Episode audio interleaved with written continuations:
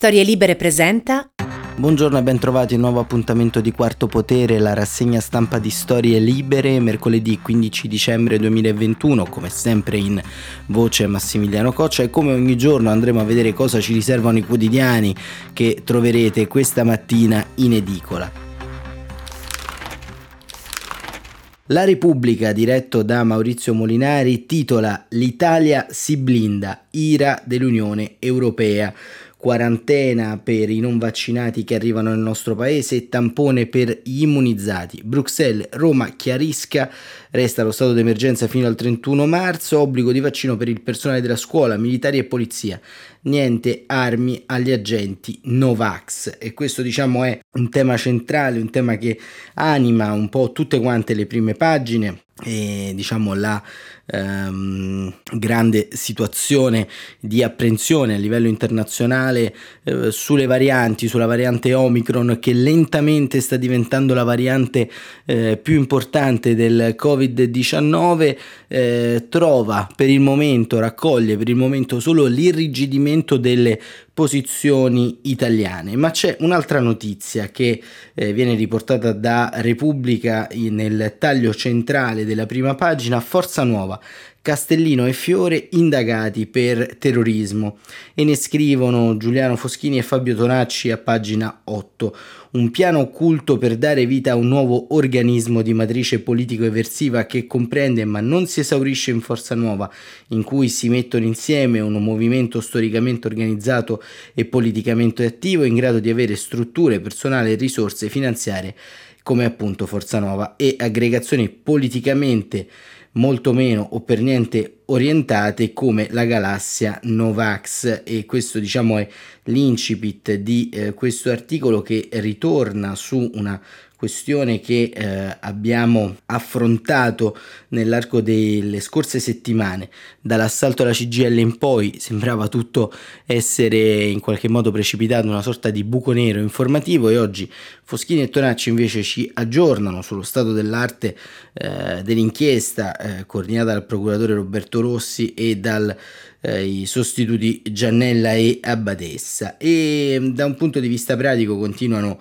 eh, i due giornalisti di Repubblica, eh, la galassia Novax interessata però allo stesso piano di natura eversiva nei confronti dello Stato. Due mesi dopo l'assalto squadrista alla sede della CGL a Roma, è questa l'ipotesi di lavoro su cui stanno convergendo le inchieste di almeno sei procure coordinate dalla Direzione Nazionale Antimafia e Antiterrorismo. Ed è questo soprattutto il cuore dell'indagine della Procura di Bari aperta nei mesi che hanno preceduto i, piazz- i fatti di Piazza del Popolo e che vede t- iscritti nel registro degli indagati. Tra gli altri due leader ideatori di questa fusione, Roberto Fiore e Giuliano Castellino tutti accusati di addestramento ed attività con finalità di terrorismo anche internazionale, articolo 270 quintes del codice penale. L'inchiesta, come abbiamo detto, coordinata dal procuratore Roberto Rossi, dall'aggiunto Giannella e dal sostituto Francesco Abbadessa, l'ufficio di Bari per primo alla contestazione di un reato così pesante, forse il più pesante per chi come Fiore ha già alle spalle una condanna per banda armata e associazione sovversiva,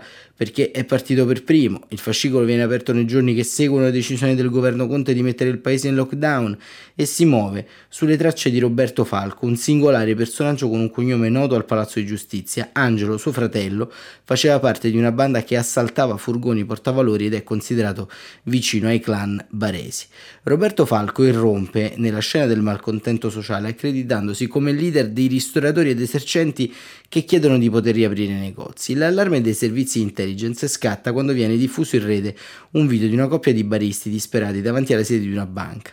Si rileva, si legge un'informativa riservata alla presenza di un gruppo pubblico creato in data 25 marzo 2020, i cui iscritti, facendo leva sulla situazione di difficoltà economica e occupazionale, acuita dalle misure per fronteggiare l'emergenza sanitaria da Covid-19, inneggiano palesemente alla rivoluzione, al disordine sociale, alla necessità di saccheggiare i supermercati e organizzare manifestazioni anche violente contro il governo italiano e i suoi rappresentanti. Falco in piazza, accanto ai ristoratori, fomenta i follower sui social con lunghi video sermoni, anima le chat e non solo. Lo si ritrova anche accanto al generale Pappalardo e ai suoi gilet arancioni. Proprio per questo viene notato e infine arruolato da Forza Nuova, di cui diventa segretario provinciale di Bari. Mm, a questo punto è così che avviene il salto di qualità, Falco entra in contatto con i due capi Caporioni Romani, eh, Castellino Fiore, eh, per un anno i tre si sentono praticamente tutti i giorni, telefonate, chat, messaggi audio. I vertici di Forza Nova individuano da subito le potenzialità del pugliese, scommettono su di lui. Lo fanno non per caso, in quel momento Forza Nova sta provando a lanciare un'OPA sul movimento che si oppone alla vaccinazione. Come ha potuto ricostruire la polizia che sta conducendo le indagini in tutta Italia? Già nell'estate del 2020 i dirigenti neofascisti cercavano sui forum di Telegram e su Facebook donne e uomini da ingaggiare, individuavano i più esagitati, testavano fin dove erano pronti a spingersi e li mettevano alla prova e li reclutavano. Particolare attenzione veniva data a chi asseriva di avere familiarità con le armi, di cui nei gruppi chiusi si parlava senza remore. Venivano fornite informazioni precise e dettagliate, come ha raccontato Repubblica nelle settimane scorse. Si sono scambiate indicazioni e foto per fabbricare una pistola monocolpo con una stampante 3D. Il riferimento delle armi è un segnale che gli investigatori non sottovalutano, seguono i personaggi più pericolosi a Torino, a Milano, in Emilia Romagna, a Bari. Negli ultimi due mesi sequestrano pistole, legalmente detenuti, balestre, taniche di acido, coltelli. La Guardia di Finanza inoltre sta ricostruendo i passaggi di denaro che hanno permesso lo, l'organizzazione di alcune manifestazioni e sono servite a sostenere le spese legali di alcuni neofascisti storici, prima con Conte tempi delle chiusure e ora con Draghi per la questione vaccini. È stata promossa una denuncia di massa, centinaia di querele per abuso di potere. Sono state presentate le procure di tutta Italia con dei prestampati, un'iniziativa rilanciata sugli stessi canali che oggi gridano al martirio di Roberto Fiore e che per Fiore organizzano raccolte fondi. L'appuntamento del 9 ottobre scorso a Roma, il grande atto che doveva consacrare la saldatura tra fascisti e Novax, ponendo le basi per quel nuovo gruppo di matrice eversiva ipotizzato dai magistrati, lo raccontano le chat nelle mani degli investigatori. A Piazza del Popolo, tra Fiore e Castellino e gli altri che saranno arrestati dalla polizia, c'è anche Falco, insieme con sua cugina Beatrice. I capi forsonovisti pugliesi Adriano D'agnello e Domenico Carlucci. Gli agenti sono già andati a bussare alle porte di ciascuno di loro, come Fiore e Castellino sono accusati di addestramento ed attività con finalità di terrorismo. A Roma, invece, i capi di Forza Nuova risultano indagati per devastazione, saccheggio, resistenza a pubblico ufficiale e violenze. L'inchiesta è quasi chiusa e non è escluso che gli inquirenti decidano di optare per il giudizio immediato e aprire il giudizio già a febbraio. E questo è diciamo un aggiornamento aggiornamento anche doveroso rispetto a quello che avevamo diciamo eh, raccontato appunto due mesi fa. Eh, due mesi fa è avvenuto questo attacco un punto di non ritorno che ha eh, in qualche modo eh, unificato anche pezzi diversi della politica italiana che però man mano che va avanti il tempo eh, ci si accorge eh, di questa matrice eh, che eh, abbiamo spesso raccontato, abbiamo spesso cercato di analizzare di come non fosse esclusivamente un gruppo folcloristico, quello relativo appunto ai, eh, ai Novax e appunto al, ai fascisti di Forza Nuova, ma con Ehm, modalità più o meno bislacche, più o meno sbilanciate, più o meno anche effettive, hanno tentato e stanno tuttora tentando con alcuni colpi di coda in alcune chat, in alcune città, di portare un attacco alla stabilità della cosa pubblica. C'è da comprendere fino in fondo, e questo ce lo diranno le indagini, quanta saldatura c'è tra questi movimenti e eh, i movimenti internazionali e quello che avviene appunto soprattutto eh, con base nei paesi dell'est. Paesi dell'est che hanno tentato, eh, in particolar modo mi riferisco alla Russia o alla Bielorussia di Lukashenko, hanno tentato in eh, modo strutturale di eh, sabotare e destabilizzare l'Unione Europea che è sia accusata di una scarsa presenza politica interna al, eh, diciamo, al gioco internazionale, ma eh, è forse la realtà insieme agli Stati Uniti che più si è dovuta difendere da una minaccia rispetto alla sua sovranità politica eh, da agenti anche interni, come abbiamo visto in questo caso. E, e questo va anche un po' a eh, riflettere su quanto abbiamo sostanzialmente visto nell'arco eh, della rassegna stampa di ieri, quando abbiamo raccontato di eh, quanto quello che avviene ad est oggi sia figlio di eh, quello che lentamente è avvenuto anche sul territorio italiano. E oggi, a pagina 34, sempre di eh, Repubblica, c'è la lettera del presidente del Parlamento europeo David Sassoli, eh, che è abbastanza protagonista sulla rassegna stampa odierna. Qui per una questione che riguarda la sua funzione, che ricopre attualmente come appunto presidente del Parlamento europeo, e, e, più avanti vedremo anche su una questione di eh, diciamo eh, geopolitica interna all'aula parlamentare perché le cariche vanno a rinnovo e come avevamo raccontato qualche settimana fa Sassoli aveva riprovato a rilanciare una candidatura, candidatura che nella giornata di ieri è rientrata, ma vedremo perché. Ma David Sassoli ehm, scrive al direttore eh, di Repubblica Maurizio Molinari una lettera, una lettera eh, dal titolo La sedia vuota per Navalny. Caro direttore, al Parlamento europeo esiste una sedia vuota, a volte ospita una foto, altre una bandiera, solo talvolta riesce ad accogliere la persona a cui è destinata. Quella sedia spesso resta vuota perché in alcune parti del mondo le eroine e gli eroi dei valori democratici sono costretti all'isolamento fisico e alla carcerazione, alla segregazione. Quella sedia è la sedia del premio Sakharov che ogni anno celebra coloro che difendono con intenti e azioni straordinarie i diritti umani e le libertà fondamentali. Oggi il riconoscimento va a Alexei Navalny, esponente dell'opposizione russa e attivista anticorruzione. Il premio Sakharov per la libertà di pensiero è stato assegnato per la prima volta nel 1988 a Nelson Mandela. In quell'anno il premio andò postumo anche al dissidente russo Anatoly Marchenko. In quell'occasione Mandela non poté ritirarlo perché incarcerato per la sua resistenza al regime segregazionista sudafricano. Quest'anno neanche Navalny, che è prigioniero politico, potrà essere presente alla cerimonia. In sua vece ci sarà la figlia Daria Navalny, a cui consegnerò il premio. Alexei Navalny è un esempio di eccezionale coraggio, la sua inesistente e insistente campagna contro la corruzione del regime di Vladimir Putin testimonia una strenua difesa dei valori democratici.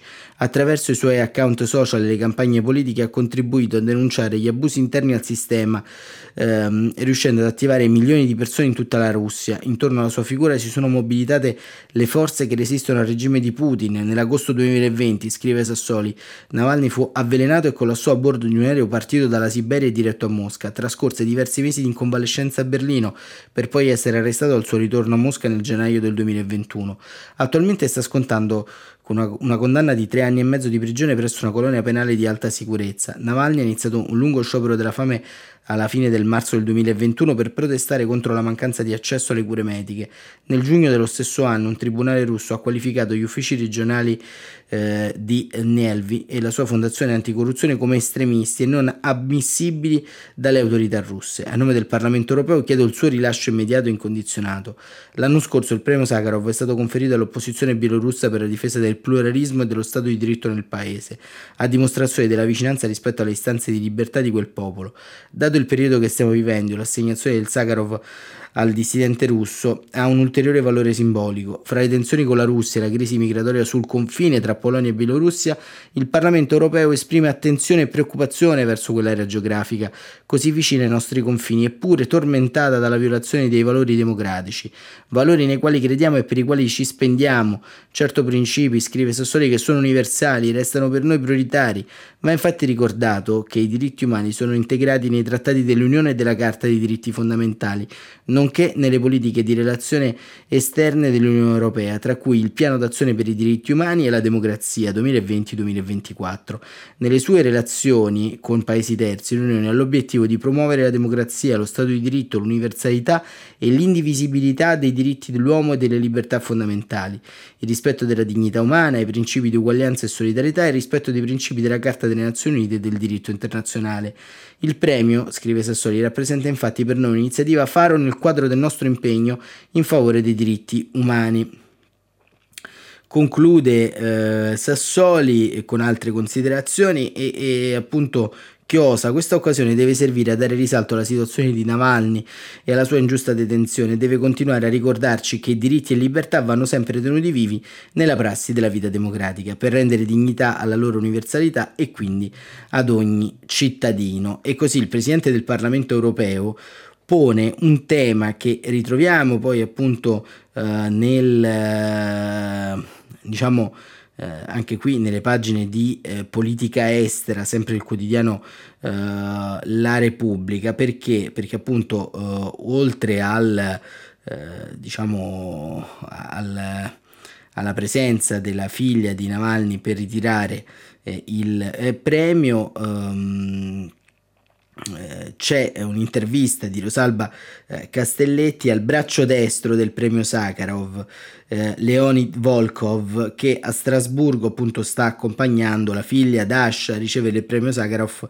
al posto del padre. Ci sarà, eh, come ha detto Sassoli, scrive la Cesaretti, eh, la, eh, la Castelletti, scusate, una sedia vuota oggi a Strasburgo. Alexei Navalny, l'oppositore russo 45 anni insegnato al Parlamento europeo del premio Sakharov per la libertà di pensiero per aver combattuto instancabilmente contro la corruzione del regime di Putin, eh, è in carcere da quasi un anno. Al suo posto, come abbiamo sentito, ci sarà sua figlia e eh, è stata accompagnata da Leonid Volkov, il consigliere politico 41enne, che intervistato da Repubblica. Alla vigilia delle cerimonie insiste Navalny è il prigioniero personale di Putin, unico a poter decidere un suo eventuale rilascio. Che cosa potrebbe convincerlo? Inseguire i suoi soldi. Inutile perseguire la strategia della pacificazione, è stata tentata più volte e non ha avuto successo. Rosalba Castelletti chiede, signor Volkov, il premio Sakharov a Navalny può aggravare le tensioni tra UE e Russia? Le tensioni sono tra UE e Putin. Bisogna distinguere, Putin non rappresenta la Russia. Dopo le ultime parlamentari e ufficiali in passato, al netto delle frodi, Putin aveva consensi che superavano comunque la maggioranza. Stavolta no. Putin vuole essere considerato un importante attore geopolitico, ma la verità è che è un terrorista internazionale a capo di uno squadrone della morte che uccide i suoi oppositori politici e responsabile di assassini politici, torture nelle carceri, repressione della società civile e del conflitto in est Ucraina. Perciò posso solo essere contento che l'Unione Europea abbia rapporti tesi con Putin, ma questo premio per noi è importante, ci fa sentire parte della comunità europea, è un grande onore e anche una grande responsabilità. Eh, Castelletti chiede da tempo lei e altri collaboratori di Navalny chiedete all'Unione Europea di sanzionare oligarchi e funzionari governativi corrotti. Avete persino stilato una lista di 35 nomi che include Abramovic, che sarebbe anche il proprietario del Chelsea. Che risposte avete avuto dalle istituzioni europee? Delutenti. Come possiamo punire degli uomini d'affari? Ci dicono, ma non sono uomini d'affari. Chiunque sia stato compagno di studi di Putin, abbia lavorato con lui nel KGB o sia stato suo vicino di Dasha, oggi è miliardario. Una coincidenza? No, non hanno fatto successo, sono ladri e la loro corruzione è alla base della violazione dei diritti umani. E che cosa pensa della risposta dell'Occidente alle tensioni del confine ucraino? Non basta parlare di linee rosse, bisogna agire. Il rafforzamento di truppe sul confine è un puro ricatto. Se l'Occidente non mi parla, se Biden non mi chiama, inizierà un bagno di sangue in Europa. Putin sta minacciando l'Occidente con le sue truppe al confine per chiedere che la Nato non si espanda ad est e invece di essere punito ha ottenuto udienza. Imporre sanzioni sarebbe un approccio migliore. Dopo anni in cui il Cremlino, domanda l'intervistatrice, aveva lasciato uno spazio seppur minimo al dissenso, stiamo assistendo a una repressione senza precedenti in Russia. Oggi c'è stata un'udienza del processo contro Memorial, l'ONG fondata proprio da Andrei Sakharov, a cui è intitolato il premio. Che cosa è cambiato? Ma me lo chiedo spesso anch'io, dice eh, Volkov. Eh, Putin ha sempre mantenuto un equilibrio, capiva che non era un bene che il dissenso bollisse sotto il coperchio perché prima o poi sarebbe potuto esplodere. Meglio lasciare sempre un piccolo foro aperto perché la pressione potesse evaporare. Era consentito manifestare, avere opinioni online partecipare ad elezioni locali e poi la situazione è improvvisamente cambiata, c'è stata una rivoluzione, un cambiamento forzato del regime politico. La Russia è passata da un autoritarismo soft al, totalitarismo. Perché? Non lo so. Credo che la decisione di spazzare via ogni opposizione politica sia stata presa dopo le proteste dell'estate del 2019 contro l'esclusione dei candidati indipendenti alle municipali di Mosca. Putin ha iniziato a sentire che stava perdendo il controllo della società e ha deciso di distruggere la FBK, congelando i nostri conti, rubando i nostri macchinari. Siamo sopravvissuti e allora ha fatto il passo successivo di avvelenare Navalny e di perseguire le altre organizzazioni. Come i più stretti collaboratori di eh, Navalny è costretto all'esilio. Si sente al sicuro all'estero? Domanda in conclusione Rosalba Castelletti. Al Cremlino abbiamo un pazzo con una squadra di avvelenatori. Se vivi una vita normale e non ti chiudi in un bunker, non ti puoi difendere. La minaccia potrebbe essere ovunque, devi solo accettare il rischio e non pensarci troppo. E questo diciamo è il braccio destro di eh, Navalny, Leonid Volkov che appunto ci racconta quello che appunto accade all'interno del, eh, del, del mondo non più libero dell'est eh, Europa, eh, Bielorussia, Russia, insomma iniziano ad essere davvero tanti i fronti della crisi e noi ci stiamo soffermando su questi aspetti perché ehm, a mio avviso avranno un peso specifico molto importante nella gestione del, eh, diciamo, dei prossimi mesi eh, dell'Unione Europea. Perché? Perché sostanzialmente eh, andremo eh, per forza di cose ad uno scontro, uno scontro che non è detto che sia uno scontro armato, ma sarà determinante eh, diciamo vedere come andrà a finire perché ovviamente su quel crinale si gioca una battaglia non solo sulla pelle di migranti, non solo sulla pelle eh, del nostro funzionamento dell'apparato energetico, ma eh, si gioca una battaglia centrale eh, per il eh, futuro eh, delle democrazie liberali. Eh, vedete mh, mm, la progressività con il quale Volkov ha raccontato eh, l'ascesa e la chiusura di Vladimir Putin nei confronti eh, dei partiti politici, dei diritti civili, di tutto quanto quello che eh, ovviamente eh, abbiamo ascoltato fino a qualche istante fa è una escalation che può avvenire ovunque in qualsiasi paese.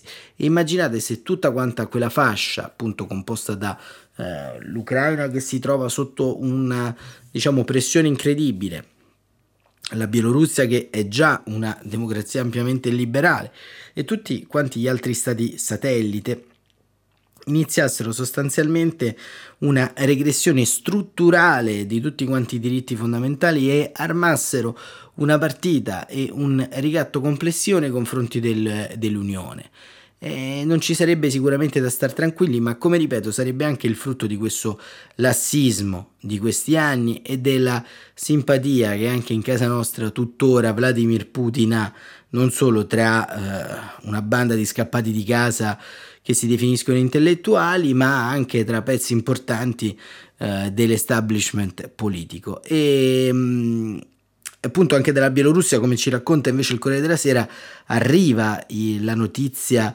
ehm, della condanna a 18 anni di prigione per Sergei eh, Titanoscovi, uno dei leader dell'opposizione del regime del governo di Lukashenko, già in carcere dall'agosto del 2020. Dopo il suo arresto la moglie Svetlana, traduttrice casalinga, prima da allora digiuna di politica, ha preso eh, la sua candidatura diventando il volto dell'opposizione. Ora vive in Lituania dove già si trovavano i due figli. La condanna del marito, ha commentato ieri, è una vendetta del regime di Alexander Lukashenko.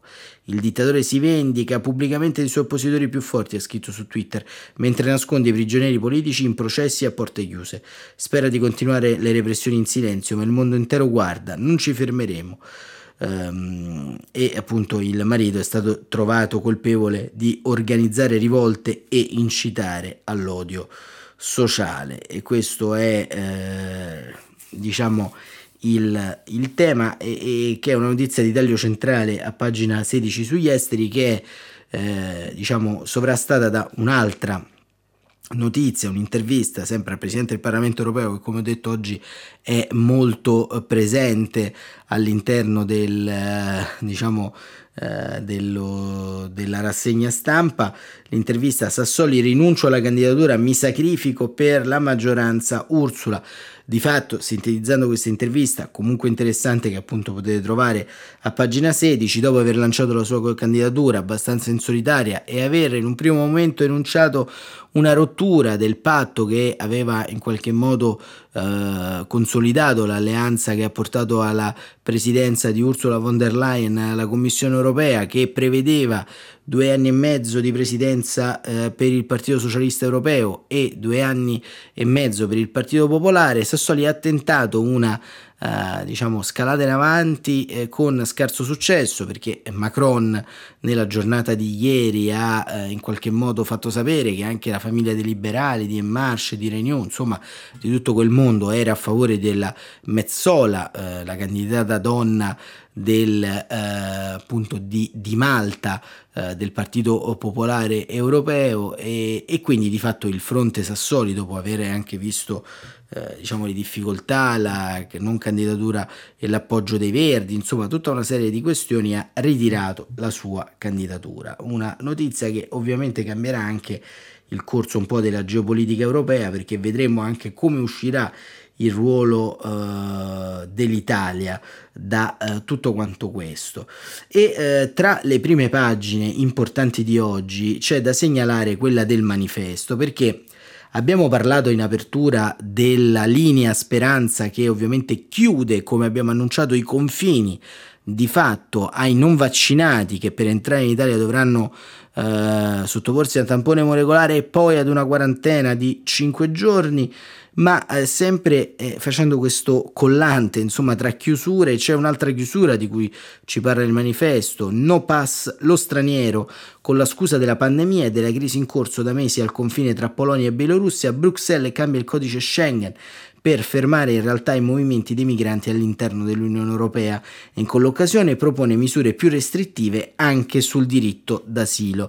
Questo avevamo anticipato anche qui eh, qualche giorno fa eh, questa diciamo azione da parte del, eh, diciamo del, del, della Commissione europea, eh, del Consiglio d'Europa, insomma c'erano stati molto, molti pareri, per il manifesto la decisione sembra già presa, staremo a vedere, staremo a vedere perché ovviamente anche questo è un pezzo del dibattito pubblico che va ad, inc- ad incastrarsi con eh, diciamo, il principio di tutela dell'Unione Europea intorno a uh, queste situazioni, principio di tutela che in qualche modo uh, non ha uh, nessun fondamento giuridico, ma si basa solamente sull'idea di tutelare il blocco a est dell'Unione Europea e quindi di non far scappare la Polonia dal, dall'Unione per non indebolire quel fronte e quindi di cercare di accontentare i governi più conservatori.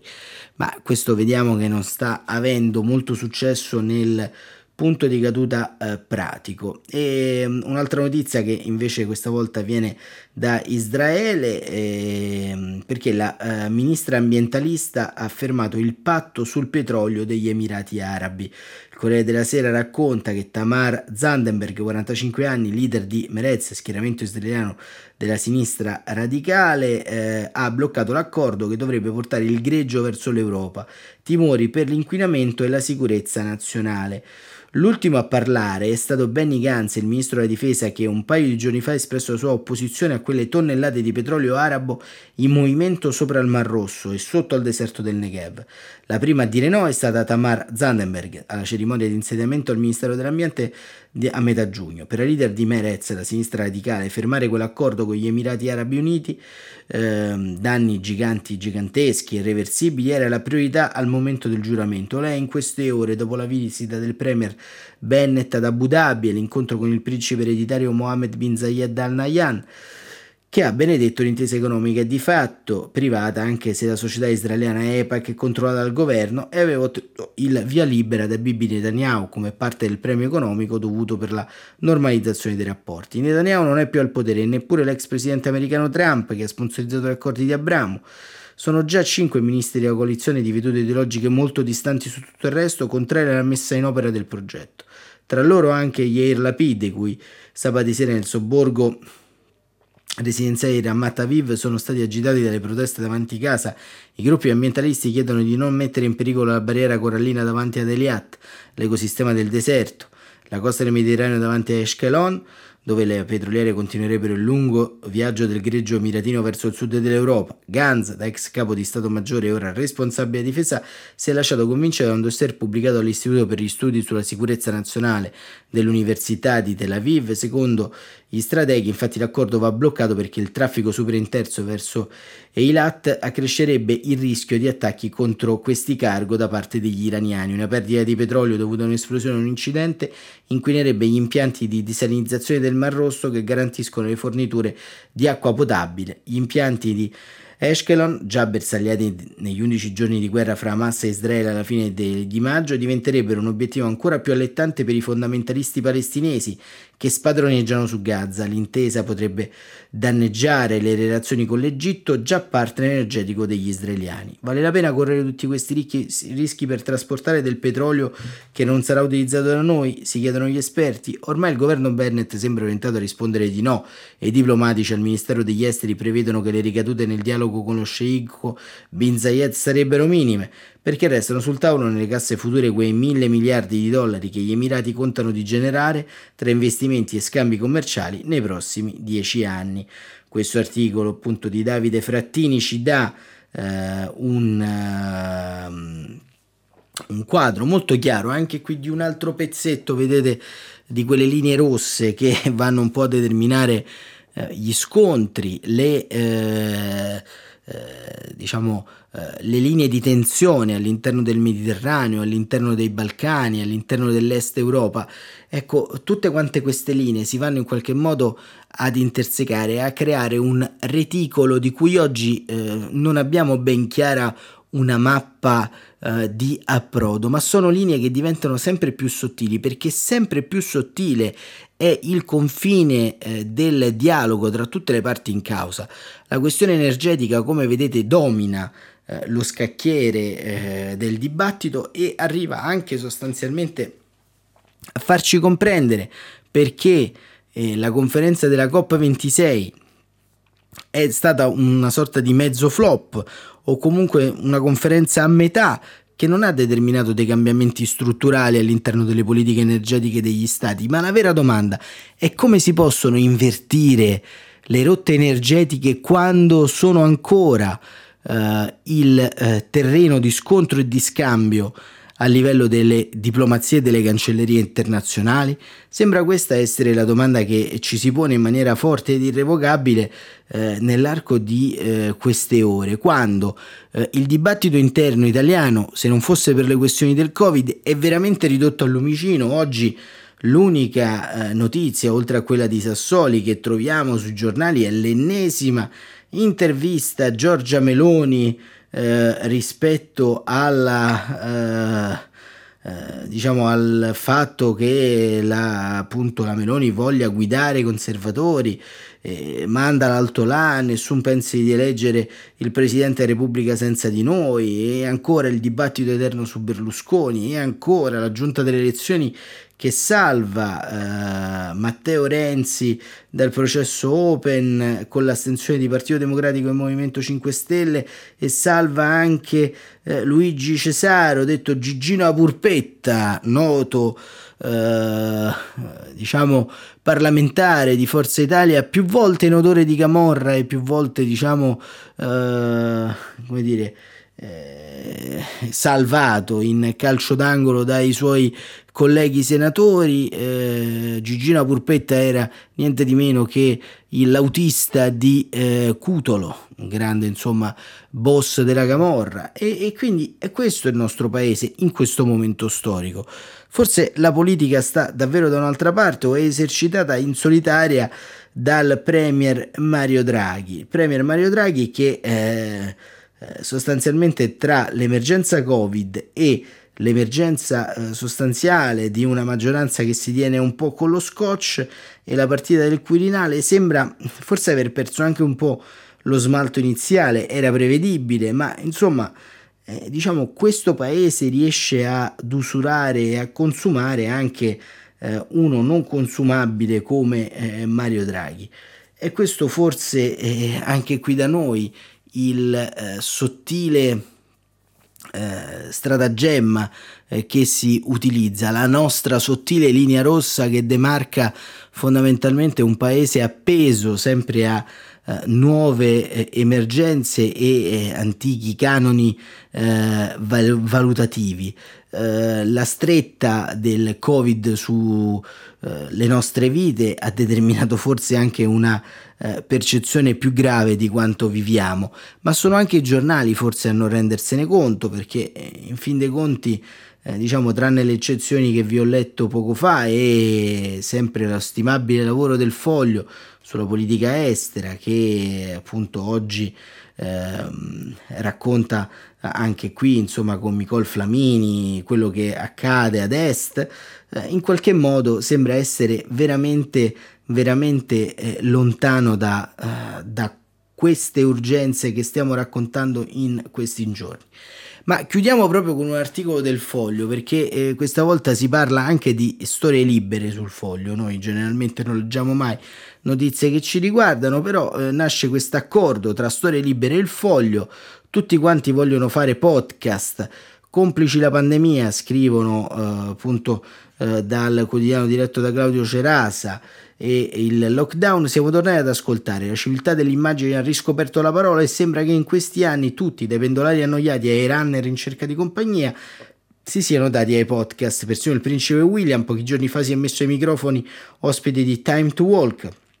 In Italia non siamo certo rimasti a guardare, i dati dimostrano che il pubblico dell'intrattenimento audio è in aumento, eh, così come cresce il numero dei contenuti eh, e anche quello dei modelli vincenti. È il caso di Storie Libere, un successo italiano fondato nel 2018 da eh, Gianandrea Cerone e Rossana De Michele. In quattro anni la piattaforma editoriale di podcast audio ha raggiunto e superato la soglia dei 10 milioni di download, grazie alle oltre 60 serie pubblicate. Nel biennio 2000-2021 il modello di Storie Libere si è consolidato in vari ambiti, eh, consentendole di mantenere la sua leadership nel settore editoriale dei podcast free, alle collaborazioni con prestigiosi brand come Buddy Bank Unicredit, BPR, Venchi, eh, Unione Nazionale Consumatori, istituzioni culturali come la Ca' Foscari si sono aggiunte le partnership editoriali. In collaborazione editoriale con il Foglio. Storie Libere ha realizzato la serie Il Figlio, così l'omonimo appuntamento settimanale con Anna Elena Benini ha preso voce per raccontare amori e disastri genitori e figli. Anche YouPorn, l'inserto di Paola Peduzzi e Nicole Flammini è diventato un podcast, un romanzo a puntata in cui si raccontano i tradimenti, le passioni, le fughe e i ritorni del matrimonio tra le 27 nazioni europee, ultimo nato dalla partnership editoriale del podcast di Claudio Cerasa, come il calcio spiega il mondo, in cui il direttore del foglio, con il contributo di ospiti speciali, prova a raccontare la realtà in cui viviamo attraverso le meraviglie del pallone. Nella compagine sociale c'è anche la Pod Factory della famiglia Zago, Antonio Campodell'Orto e James, gruppo editoriale Mauri Spagnol, che detiene il 30% del capitale della nuova Storie Libere e che nel luglio di quest'anno ha avviato un cammino comune per lo sviluppo di nuovi podcast. E chiudiamo così con questa, diciamo, Uh, notizia eh, importante eh, per eh, la nostra uh, famiglia e la chiudiamo insomma appunto in tono anche un po' inedito di solito abbiamo altre chiusure però ci sembrava importante anche aggiornare i nostri ascoltatori di un altro gradino di crescita per eh, fare cosa? Per creare un'offerta sempre più plurale e un'offerta informativa sempre ampia. Quarto potere torna come sempre domani mattina alle 7.45. Grazie davvero per essere stati con noi e buon proseguimento di giornata.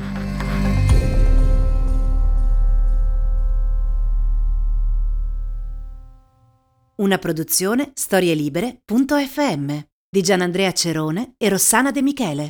Coordinamento editoriale Guido Guenci.